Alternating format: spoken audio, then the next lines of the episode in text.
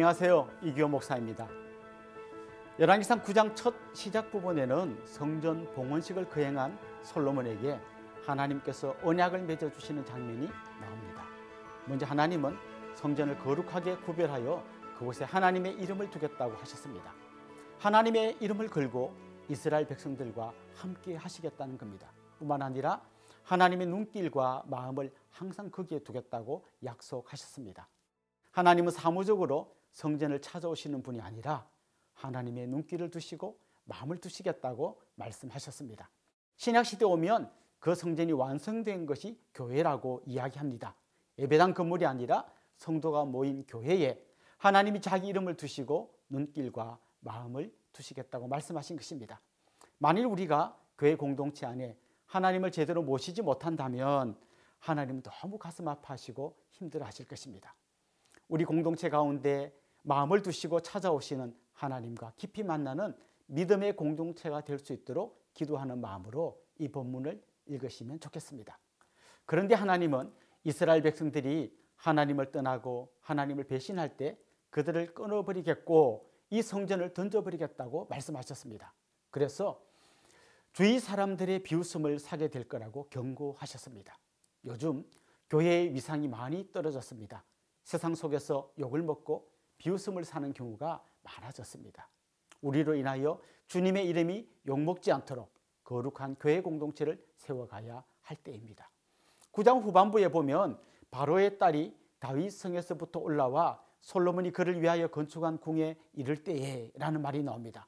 다시 말하면 솔로몬이 다윗성 즉 예루살렘이 아닌 다른 어떤 곳에 바로의 딸을 위한 궁궐을 준비했다는 것입니다. 왜 예루살렘 놔두고 다른 곳에 궁궐을 지었을까요? 오늘 본문과 거의 같은 내용을 기록하고 있는 역대하 8장에 보면 이런 말씀이 나옵니다. 솔로몬이 바로의 딸을 데리고 다윗성에부터 그를 위하여 건축한 왕궁에 이르러 이르되 내 아내가 이스라엘 왕 다윗의 왕궁에 살지 못하리니 이는 여호와의 괴가 이른 곳은 다 거룩함이니라 하였더라. 예루살렘은 하나님의 성전이 있는 곳이고 거룩하기 때문에 애굽 공주 출신인 자기 아내를 예루살렘이 아닌 다른 곳으로 옮겼다는 겁니다. 아마도 그 부인이 애굽에서 가지고 온 우상을 섬긴 것 때문에 이런 조치를 취했을 겁니다. 분명 솔로몬도 이게 문제라고 인식한 겁니다. 그러나 이 문제를 덜쳐내기에는 너무 큰 부담이 있었습니다. 공주의 고향인 애굽의 왕 바로의 비위를 건드리면 안 된다고 생각했을 겁니다. 그래서 공주는 다른 곳에 궁궐을 지어 따로 살게 하고 솔로몬 자신은 1년에 세 번씩 하나님께 번제와 감사의 제물을 드렸습니다. 문제는 감춘다고 해결되는 것이 아닙니다. 결국 솔로몬이 부인들 앞에서 이런 어정쩡한 태도를 취하다가 나중에 부인들과 함께 우상 숭배에 빠지게 되었습니다. 하나님의 말씀 앞에서 문제가 드러날 때 숨기기보다는 드러내고 치료해야 썩는 것을 막을 수 있습니다. 9장 후반부에서부터 10장에서는 솔로몬이 성전과 궁궐뿐만 아니라 다양한 건축을 했고 조선과 무역에도 뛰어들었다는 것을 이야기합니다. 배를 만들었고 오빌이란 곳에서 금도 가지고 왔습니다.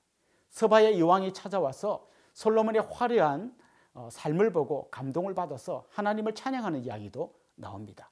금방패 500개를 만들었고 솔로몬이 사용하는 그릇도 다 모두 금그릇이었습니다. 백향목이 길거리 뽕나무보다도 더 흔했습니다.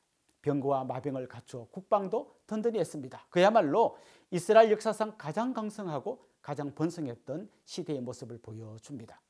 그런데 여러분, 솔로몬 인생 말년에 지은 전도서에 보면 이 모든 것이 헛되고 헛되도다라고 말했습니다. 결국 솔로몬이 죽고 난 다음 이스라엘은 순식간에 기울어졌습니다. 그의 성공이 화려해 보이지만 그는 이런 성공을 위해서 주변 나라 공주들과 정략 결혼을 했습니다. 물론 그 덕분에 나라가 안정되었고 평안한 가운데 화려한 문명의 꽃을 피웠습니다. 하지만 정당하지 않은 과정에서 나온 성공이 나중에는 파멸의 씨앗이 될 수 있다는 걸 늘 기억해야 합니다. 그럼 함께 열왕기상 9장에서 10장을 읽어 보겠습니다. 제 9장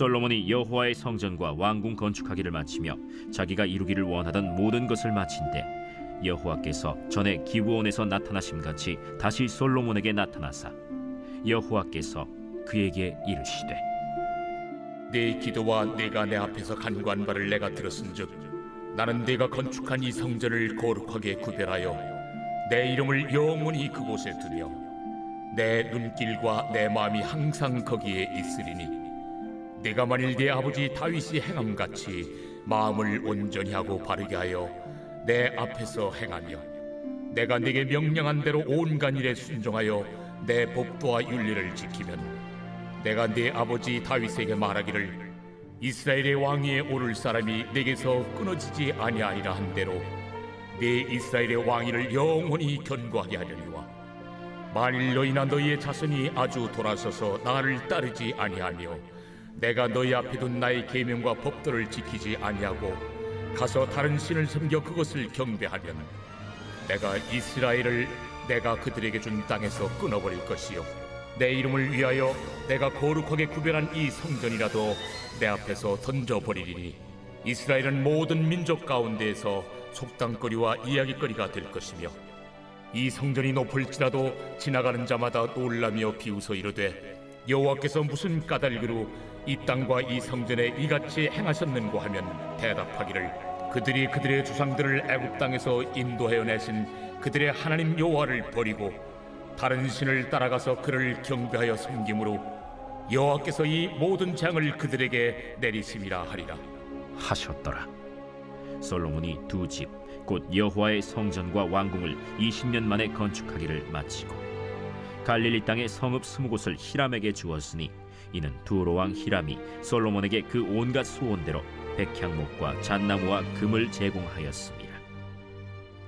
히람이 두로에서 와서 솔로몬이 자기에게 준 성읍들을 보고 눈에 들지 아니하여 이르기를 내 형제여, 내게 준 이 성읍들이 이러한가? 하고 이름하여 가불 땅이라 하였더니 그 이름이 오늘까지 있느니라. 히람이 금 120달란트를 왕에게 보내었더라. 솔로몬 왕이 역군을 일으킨 까닭은 이러하니 여호와의 성전과 자기 왕궁과 밀로와 예루살렘 성과 하솔과 무기또와 게세를 건축하려 하였습니다.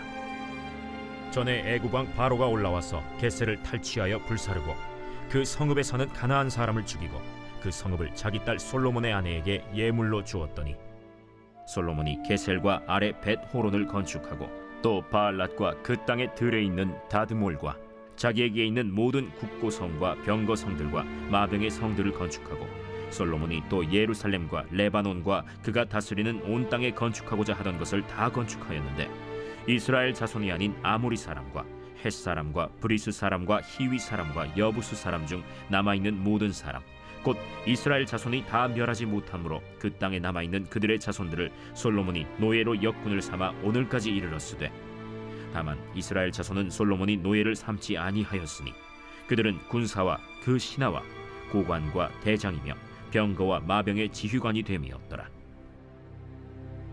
솔로몬에게 일을 감독하는 우두머리 550명이 있어 일하는 백성을 다스렸더라. 바로의 딸이 다윗 성에서부터 올라와 솔로몬이 그를 위하여 건축한 궁에 이를 때에 솔로몬이 밀로를 건축하였더라. 솔로몬이 여호와를 위하여 쌓은 제단 위에 해마다 세 번씩 번제와 감사의 제물을 드리고 또 여호와 앞에 있는 제단에 분양하니라. 이에 성전 짓는 일을 마치니라. 솔로몬 왕이 에돔 땅 홍해 물가의 엘롯 근처 에시온 게벨에서 배들을 지은지라. 히람이 자기 종 곧 바다에 익숙한 사공들을 솔로몬의 종과 함께 그 배로 보내매 그들이 오빌에 이르러 거기서 금 420달란트를 얻고 솔로몬 왕에게로 가져왔더라.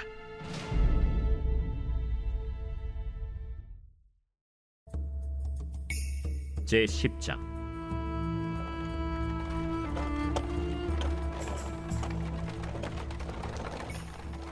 스바의 여왕이 여호와의 이름으로 말미암은 솔로몬의 명성을 듣고 와서 어려운 문제로 그를 시험하고자 하여 예루살렘에 이르니 수행하는 자가 심이 많고 향품과 심이 많은 금과 보석을 낙타에 실었더라. 그가 솔로몬에게 나와 자기 마음에 있는 것을 다 말하매 솔로몬이 그가 묻는 말에 다 대답하였으니 왕이 알지 못하여 대답하지 못한 것이 하나도 없었더라.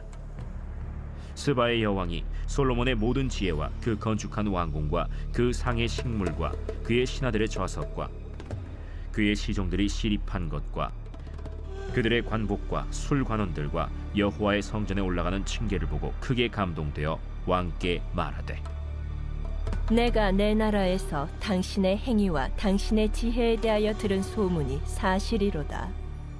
내가 그 말들을 믿지 아니하였더니 이제 와서 친히 본즉 내게 말한 것은 절반도 못 되니 당신의 지혜와 복이 내가 들은 소문보다 더하도다. 복되도다 당신의 사람들이여 복되도다 당신의 이 신하들이여 항상 당신 앞에 서서 당신의 지혜를 들음이로다. 당신의 하나님 여호와를 송축할지로다. 여호와께서 당신을 기뻐하사 이스라엘 왕위에 올리셨고 여호와께서 영원히 이스라엘을 사랑하심으로 당신을 세워 왕으로 삼아 정의와 공의를 행하게 하셨도다. 이에 그가 금 120달란트와 심이 많은 향품과 보석을 왕에게 드렸으니 스바의 여왕이 솔로몬 왕에게 드린 것처럼 많은 향품이 다시 오지 아니하였더라. 오빌에서부터 금을 실어온 히람의 배들이 오빌에서 많은 백단목과 보석을 운반하여 오매 왕이 백단목으로 여호와의 성전과 왕궁의 난간을 만들고 또 노래하는 자를 위하여 수금과 비파를 만들었으니 이 같은 백단목은 전에도 온 일이 없었고 오늘까지도 보지 못하였더라. 솔로몬 왕이 왕의 규례대로 스바의 여왕에게 물건을 준 것 외에 또 그의 소원대로 구하는 것을 주니 이에 그가 그의 신하들과 함께 본국으로 돌아갔더라. 솔로몬의 세입금의 무게가 금 666달란트요. 그 외에 또 상인들과 무역하는 객상과 아라비아의 모든 왕들과 나라의 고관들에게서도 가져온지라. 솔로몬 왕이 쳐서 느린 금으로 큰 방패 200개를 만들었으니 매 방패에 든 금이 600세겔이며 또 쳐서 느린 금으로 작은 방패 300개를 만들었으니 매 방패에 든 금이 3만에라. 왕이 이것들을 레바논 나무 궁에 두었더라. 왕이 또 상하로 큰 보좌를 만들고 정금으로 입혔으니 그 보좌에는 여섯 층계가 있고 보좌 뒤에 둥근 머리가 있고 앉는 자리 양쪽에는 팔걸이가 있고 팔걸이 곁에는 사자가 하나씩 서 있으며 또 열두 사자가 있어 그 여섯 층계 좌우편에 서 있으니 어느 나라에도 이같이 만든 것이 없었더라. 솔로몬 왕이 마시는 그릇은 다 금이요 레바논 나무 궁의 그릇들도 다 정금이라.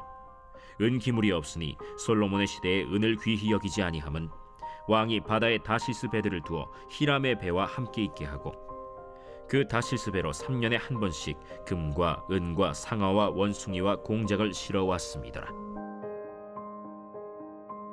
솔로몬 왕의 재산과 지혜가 세상의 그 어느 왕보다 큰지라 온 세상 사람들이 다 하나님께서 솔로몬의 마음에 주신 지혜를 들으며 그의 얼굴을 보기 원하여 그들이 각기 예물을 가지고 왔으니 곧 은그릇과 금그릇과 의복과 갑옷과 향품과 말과 노세라 해마다 그리하였더라. 솔로몬이 병거와 마병을 모음에 병거가 천사백 대요. 마병이 만 이천 명이라.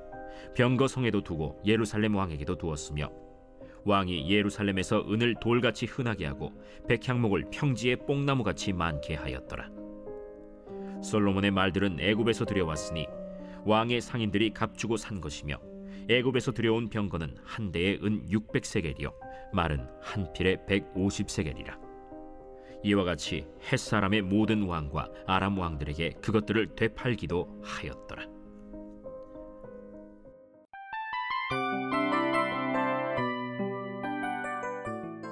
이 프로그램은 청취자 여러분의 소중한 후원으로 제작됩니다.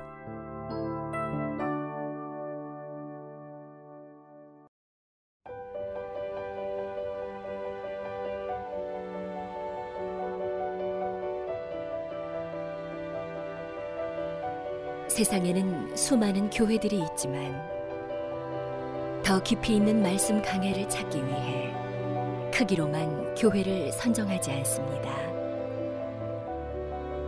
보다 좋은 영적 콘텐츠를 더 많이 나누기 위해 방송비를 받지 않습니다. 1년 365일 복음만 전하고 싶어서 우리는 광고를 하지 않습니다. 온누리의 복음을 땅끝까지 CGN TV와 함께 땅끝 성교사가 되주세요.